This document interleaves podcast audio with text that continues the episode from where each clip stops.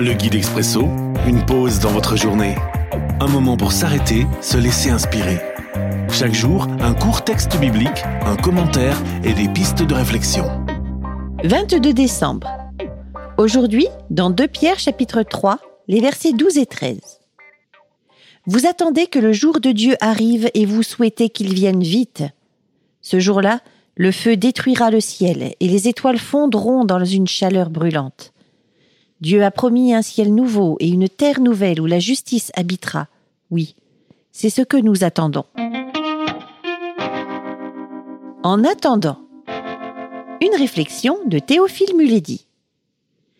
Qui n'a jamais été heureux de recevoir de belles promesses?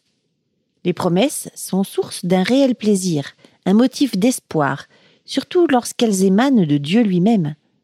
D'aucuns disent d'ailleurs qu'elles constituent une provision et une dette pour celui qui les a prononcées.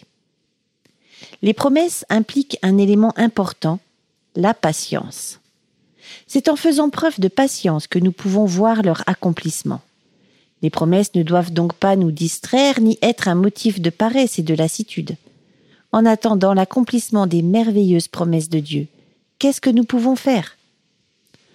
Autant nous attendons et espérons leur réalisation, autant nous devons agir pour conserver intacte cette promesse.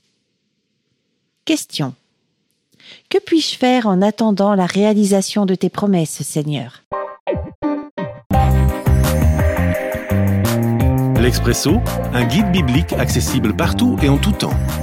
Une offre numérique de la Ligue pour la lecture de la Bible, Radio Air et Radio Omega. Retrouver sur expresso.guide ou sur votre radio.